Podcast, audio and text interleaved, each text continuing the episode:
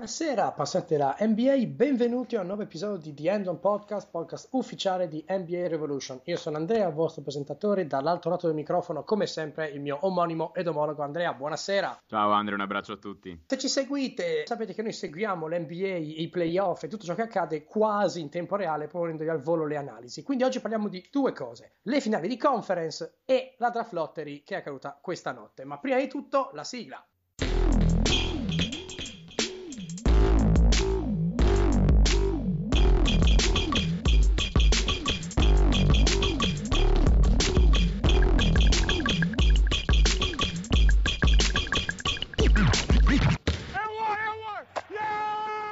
Se prima eravamo in otto a ballare l'Alligalli, adesso siamo in quattro a ballare l'Alligalli perché diventa un podcast e anche e soprattutto cultura musicale. Warriors Spurs ad ovest e uh, Celtics e Cavaliers ad est. Iniziamo dall'ovest. Uh, vi parlo rapidamente di gara 1, lui parla rapidamente di gara 2 e tiriamo un attimino le somme.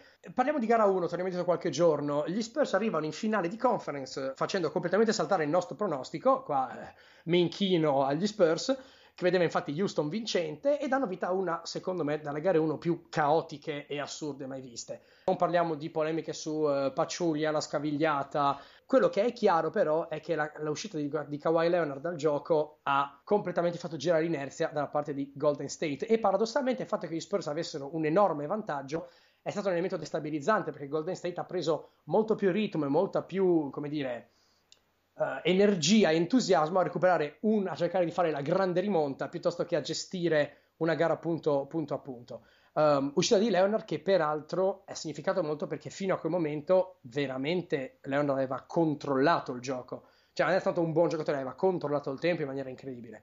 Um, cosa può fare Pop? Eh, parole sue, pregare, parole nostre, pregare, sono d'accordo, però diciamo che se guardiamo gara 1, San Antonio ha giocato un giusto piano partita, cioè se ci pensate comunque hanno perso di due, hanno perso fuori casa e con il loro miglior giocatore fuori, quindi ci sta, hanno difeso Turo come con la serie contro i Rockets che ha fatto una buona palestra per, per loro e hanno giocato il loro gioco. I punti dolenti però rispetto alla serie contro Houston sono eh, paradossalmente quelli che erano i due punti f- di forza nella serie contro Houston, cioè i due lunghi.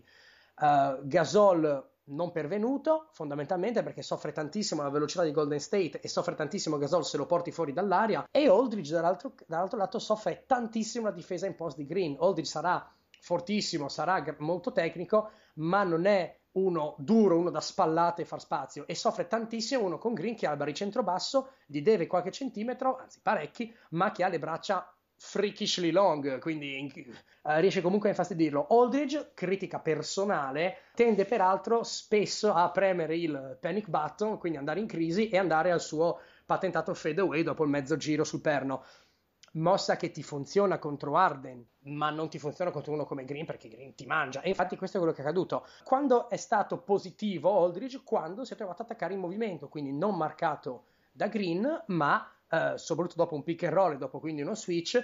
Questo per quanto riguarda gli Spurs, lato Golden State, vabbè, vittoria da senza parole in rimonta assurda che dimostra ancora un'ennesima volta quanto siano illegali, nel senso che uh, Golden State può vincertela in mille modi, una serata in cui partono tutti quanti giù, ai Cardi, ai Durant e via, si parte. Poi arrivata a gara 2 e tutto ciò che è stato costruito è stato spattato via.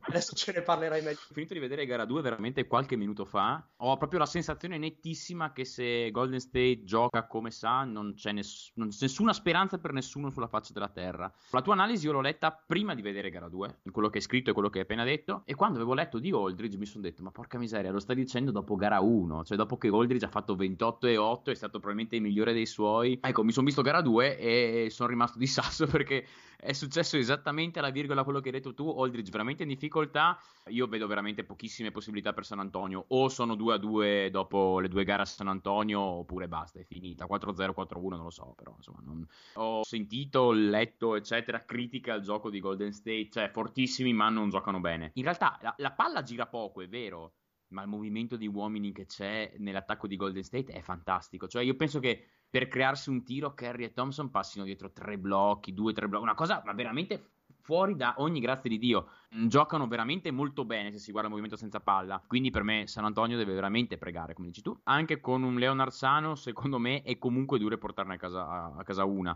In gara 1 partiti con Paciuglia su Aldridge, Green su Gasol, Durant su Leonard, poi Leonard si fa male, Durant diventa, non, non, so, non so come si chiami quel ruolo del, del Quidditch di Harry Potter, quello sono i, i, i, battitori, sì. Ecco. Battitori, battitori. Ecco, Durant è passato a fare il battitore, sembrava giocasse a pallavolo. Green è andato su Aldridge, Aldridge si è calmato, 18-0 di parziale Golden State che è rientrata subito. In gara 2 è successa la stessa cosa dall'inizio, quindi Green subito su Aldridge, quindi Durant va su Simmons che a onore del vero però fa la, stava facendo la partita della vita, nonostante San Antonio fosse sotto i 20, eh, perché ha fatto 22 punti in 26 minuti con sprazzi di onnipotenza Simmons. Golden State a metà partita te ne aveva messi 72. Cioè, quando fanno così basta, non serve neanche giocare. Andiamo avanti. Se uh, Spurs Golden State partiva un pochino più equilibrata e poi si sta rivelando a senso unico, Boston Cleveland, secondo me, parte già squilibratissima, ma proprio senza appello. Lo dico subito: 4-0 Cleveland, proprio lo dico subito. Ma LeBron ha giocato 8 gare in 39 giorni. Cioè ha giocato meno di Mete al campetto d'estate, rendiamoci conto. Cioè ha giocato 8 gare in 40 giorni questo qua. Sarà fresco come una rosa, sarà affrontato dal mostro a tre teste Crowder, Smart e Brown con Orford in teoria pronto in seconda linea di difesa. Ecco, io non so te, ma insomma, LeBron contro Crowder se lo mangia. LeBron contro Smart se lo mangia, LeBron contro Brown se lo mangia. Cioè in modi diversi magari, per fisico, velocità, per... Uh, li tira sulla esperienza. testa e esperienza su tutti chiaramente. Sono curioso di vedere se uh, Stevens tira fuori qualche coniglio dal cilindro e come possono provare a arginare James, visto che io personalmente non ne ho assolutamente idea.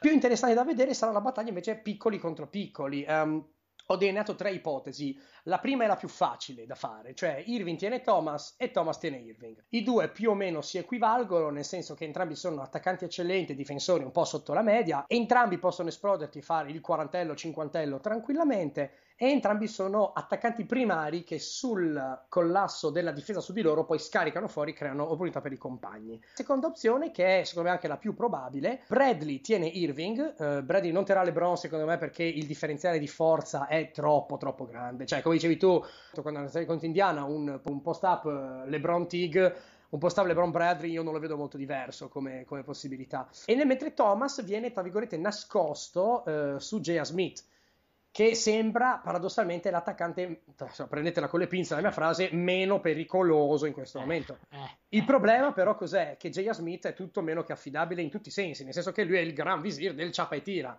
Se è marcato da uno di 20 cm più basso vuol dire che non è marcato e rischiamo di avere 3-4 triple in mezza partita del, del pazzoide senza camicia. Quindi eh, alla fin fine... Anche se, questo... si accende, se si accende non è, non è banale. E lui è, uno, è lui uno che si accende spesso e volentieri. La terza opzione, che ho chiamato uh, per ridere Panic Button, è il caso in cui dopo uno switch oppure in transizione eh, Thomas si ritrovi a dover correre al primo uomo libero, andare in angolo, andare in angolo su Corver.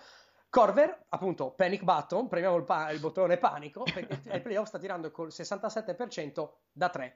Nascondete le donne e i bambini, 67 da 3. Cosa vedremo secondo me? Eh, vedremo da una parte e dall'altra un po' di pick and roll costruttivi, nel senso atti a fa- tanto fare cambiare il difensore uh, sull'attaccante che tu desideri. Uh, nel basket moderno, peraltro, si tende, chiaramente come conseguenza dello small ball, a switchare su tutti i pick and roll, perché se no col tiro da tre sei seppellito da quasi tutti. Quindi, secondo me, vedremo tanti pick and roll primari nei primi 5-7 secondi dell'azione che non serviranno granché se non a cambiare accoppiamento e poi provare ad andare uno contro uno o qualcos'altro. Ecco, qua io vedo però favorita chiaramente Cleveland, perché sia Smith sia Irving sono pure shooter eccellenti. LeBron sta tirando col 47% da 3. D'altro canto, sì, Thomas è un buonissimo tiratore dal palleggio, ma Bradley e Smart no. Bradley tira col 39% da 3 quest'anno, ma contro Cleveland tira al 29%, quindi c'è un crollo di 10%. È il curioso caso di eh, Marcus Smart che in carriera tira col 29%, ma contro i Cavs 36%. Non so perché, ma vabbè. Comunque di certo non me lo vedo Marcus Smart andare in pull per essere, come dire, positivo come, come elemento. Per quanto riguarda gli altri, gli altri, accoppiamenti, curioso di vedere la rissa che deve arrivare fra Olinic e Love. E il problema principale, però, come ripetiamo ormai da mesi, è che Ainge evidentemente non segue The End One Podcast, è che Boston non ha un rim protector. Cioè, Orf- sì. Orford è la cosa che più si avvicina, ma ci capiamo che insomma, Orford sta a rim protector come iPod cinese tarocco sta ai pod normale. Cioè, a rimbalzo sto canestro, Love è più forte di Orford, Thompson è più forte di Orford, Love è più forte di Olinic, Thompson è più forte di Olinic e LeBron gioca da asso, piglia tutto. Scopa, Primiera, Danari, 4-0 Cavs. Sono d'accordissimo, anch'io lo vedo come un 4-0 Cavs. L'unica cosa che potrebbe farmi cambiare vagamente idea sono le prime due gare a Boston, dunque sai magari TD Garden, ne, sai mm, magari i Cavs adesso devono un attimino rientrare in clima partita, Boston li prende di sorpresa, magari una riescono a portarla fuori, la prima o la seconda, sai, può succedere che non si vada sul 2-0 a Cleveland, però insomma la vedo molto dura. Guarda, eh, riattaccandomi alle cose che hai detto tu, per tentare di fare comunque un'analisi, marcatura piccoli, sì, sarà come dici tu l'opzione numero 2, cioè Bradley su Irving Bisogna vedere cosa farà Cleveland, perché probabilmente sì, all'inizio metteranno Irving su Thomas, ma dopo secondo me dopo un po' gli attaccheranno J.R. Smith o Schampert. Eh, d'accordissimo su quello che hai detto sui rimbalzi. In stagione i Cavs hanno preso più del 54% eh, contro i Celtics, che sono veramente tanti. Se continuano così non c'è proprio storia. Tu hai parlato del duello Love-Orford anche come chiave di lettura alla fine, Love meglio di Orford, eccetera è, in attacco, è interessante sia in attacco che in difesa, secondo me, entrambi i lati. Penso onestamente che uh, Thompson prenderà Crowder, uh, uh, quindi prenderà lo stretch 4 di Boston, non prenderà il centro. Lasciamo stare Amir Johnson, non, di cui non voglio nemmeno sentir parlare in questa serie. No, no, l'unica utilità di Amir, ci arriviamo fra poco, secondo me, è fare che, che, che, che, faccia capire a LeBron che non entra dentro in tranquillità, quindi magari tirargli qualche mannaiata o cose così, sì, ma altrimenti, sì, proprio... altrimenti non vedo utilità. Quindi comunque eh, Thompson andrà su Crowder, dicevo perché Love non ha la velocità per stare su Crowder. Ah, mi aggancio alle ultime cose che hai detto. Il punto qual è? Tu prima hai citato quello che io dicevo su Tig nella prima serie contro Indiana. È il solito sistema blocchi ciechi dei Cavs. Dalla notte dei tempi eh, lo stanno usando eh, ed è la ragione per cui LeBron finiva su Tig. Ecco, io sto veramente aspettando il momento in cui LeBron finirà contro Thomas, perché quel momento arriverà. La loro unica possibilità è proprio dire a Thomas: tu in transizione, tu corri in angolo, ma anche a difesa schierata, tu corri in angolo e farne giocare tre tra, sempre tre tra Crowder, Bradley, Smart e Brown. Esatto. Sempre tre. Accettare sempre il cambio, ma almeno se ti va male lo accetti con Bradley, che comunque... Sì. E, però cioè... qua, e però attenzione, qua stiamo cadendo nell'ipotesi Panic Button, perché va in angolo e si trova davanti il J.R. Smith o il, ca- o il Corver so, Thomas, Thomas, il problema è Beh. quello, lo sappiamo. Forse lo nascondi contro Washington e anche lì l'hai nascosto male, perché ci sono stati momenti veramente di ma contro Cleveland, non, non, contro una squadra di tiratori, Thomas non lo nascondi. Quindi... Se... Passiamo al secondo argomento. Come detto, io qua ti lascio la parola perché sei tu l'uomo dell'analisi e dei commenti. Perché io so, questa mattina ho letto i tuoi commenti su WhatsApp. Parliamo della lottery. Cosa è successo allora, in questa lottery, Andrea? Allora, allora, i commenti di stamattina su WhatsApp verranno bruciati, eh, tutte le vostre memorie di voi che li avete letti perché.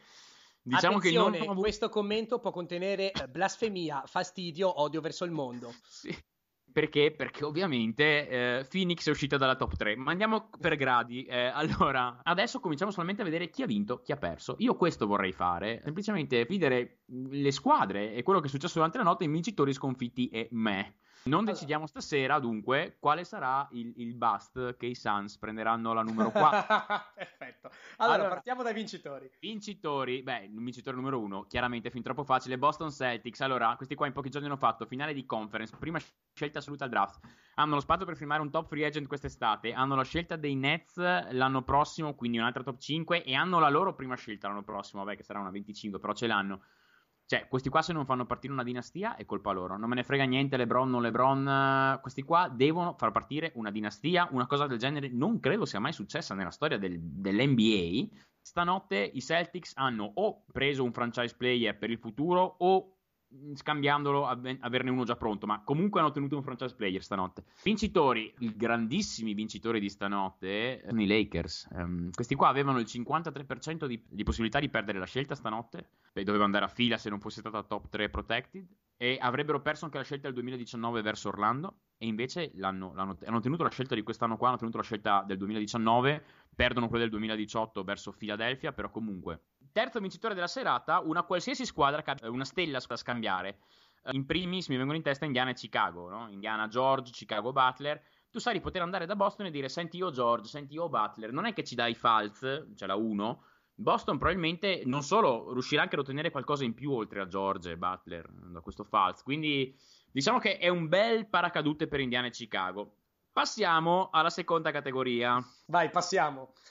Allora, sconfitti. Qua, qua, qua, allora, sconfitti enormissimi, inutile da dirlo, i, i miei Phoenix Suns. Allora, questo qua è veramente un bel draft, nel senso che è molto profondo. Ci sono, secondo me, tre franchise changer, Falz, Ball e Josh Jackson. Ci sono una serie di giocatori veramente interessanti fino alla 10-11. Dalla 10-11 fino alla 35-40 è boh, eh, nel senso può succedere di tutto perché puoi veramente prendere bene fino alla 40. Allora, io ti dico, tu arrivi lì al draft, no? Tu sei, tu sei Phoenix, arrivi lì con la numero 2 diciamo di base, hai il 55% di possibilità di essere nelle prime tre. Se ti va, non dico tanto, un minimo bene, ehm, arrivi nelle prime due e prendi quello che ti serve, cioè Ball. Puoi finalmente scambiare Blezzo ed ottieni qualcosa dallo scambio di Blezzo. Quindi tu certo. ti trovi con Ball, Booker, quello che hai tenuto dallo scambio di Blezzo e poi eccetera, e il resto, no? E invece no. Invece no, ti arriva la 4. La 4 che è una scelta maledetta per Phoenix. Vi ricordo che negli ultimi anni abbiamo preso Len e Bender con quella scelta lì e devi stare a sperare che Philadelphia decida di non prendere il giocatore migliore, che è chiaramente Josh Jackson alla 3, ma di prendere quello che a lei serve di più. Mm, cioè Malik Monk o qualcuno ventilava un De'Aaron Fox, anche se secondo me non è quello che gli serve. Comunque una guardia, ok?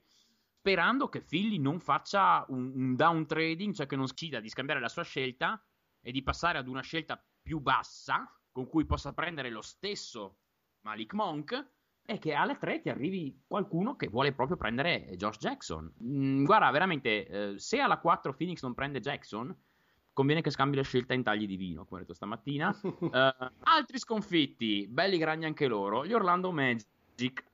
Allora, i Magic, i Magic qua la, la storia è ridicola perché i Magic avevano la quinta possibilità di vincere la lottery, diciamo, potevano tranquillamente finire nelle prime tre.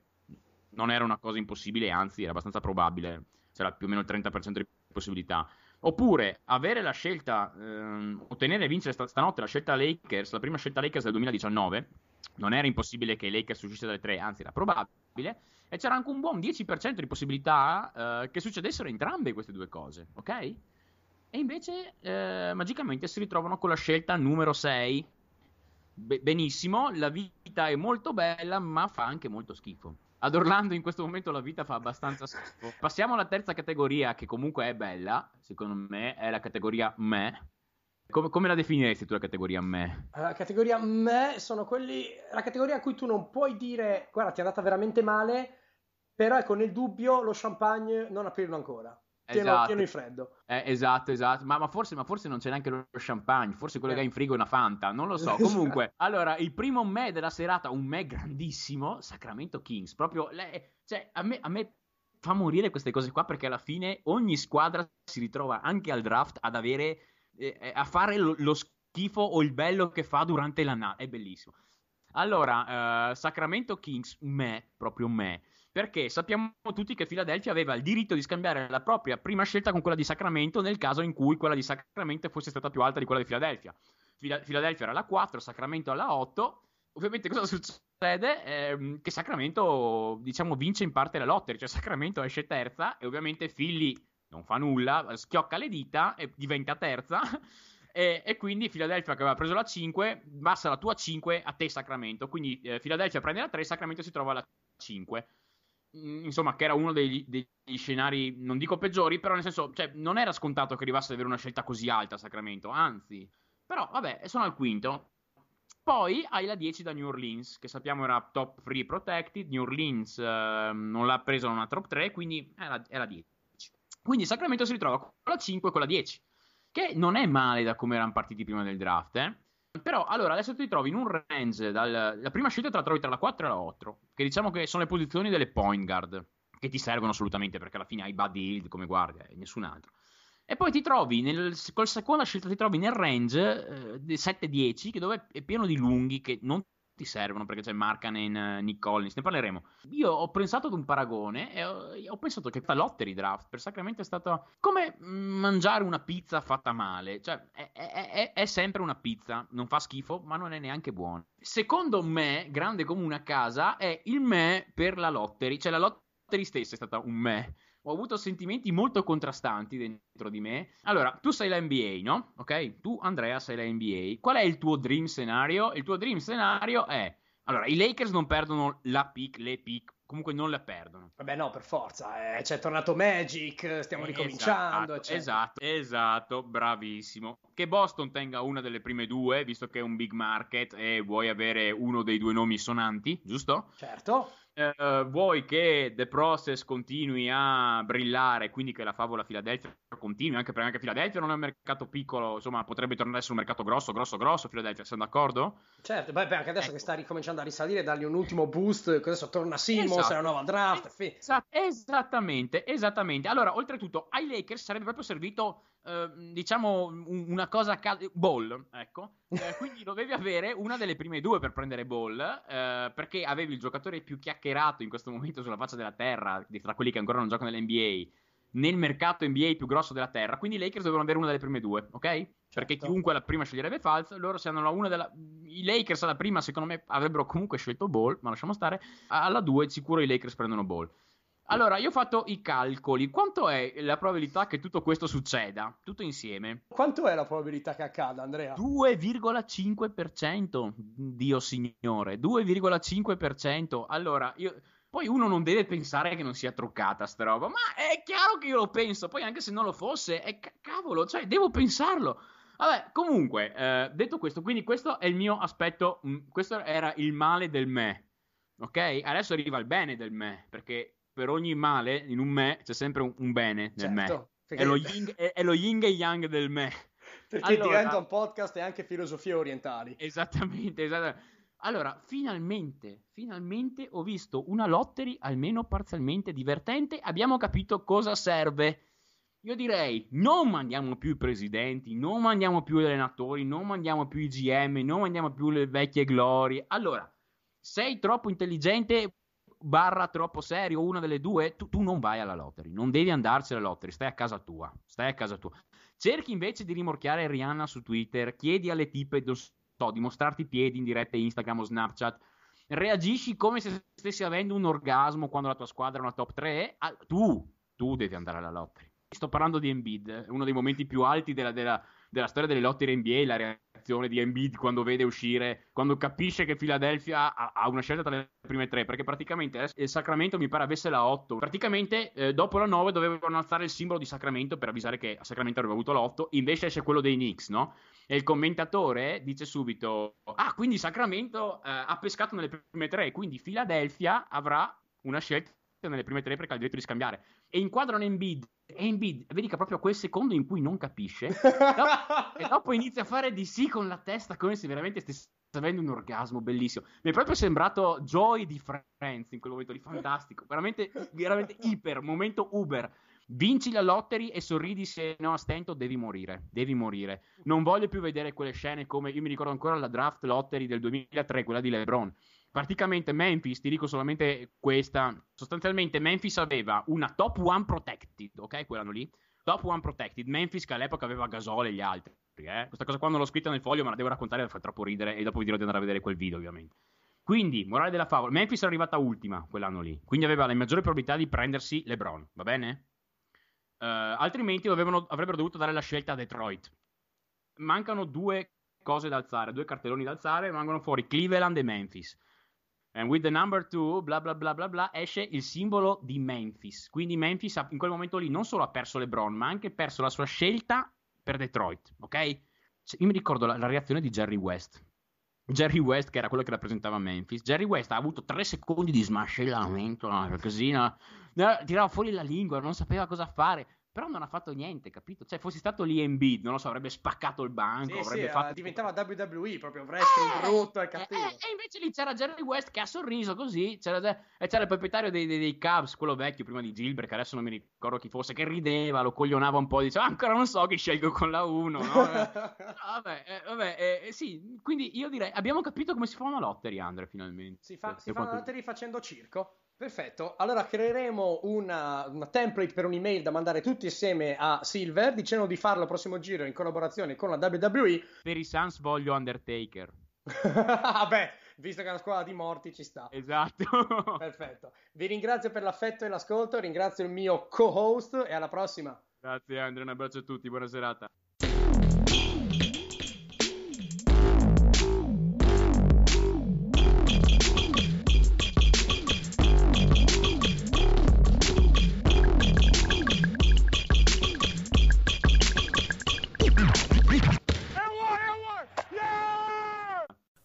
Redeemed a $50,000 cash prize playing Chumba Casino this year. I was only playing for fun, so winning this was a dream come true. Chumba Casino is America's number one social casino experience. It's serious fun. With over 80 casino style games to choose from, you too could win life changing amounts of cash. Be like Mary. Log on to chumbacasino.com and give them a whirl. That's chumbacasino.com. No purchase necessary, void or prohibited by law. 18 plus. Terms and conditions apply. See website for details. The voice in the preceding commercial was not the actual voice of a winner.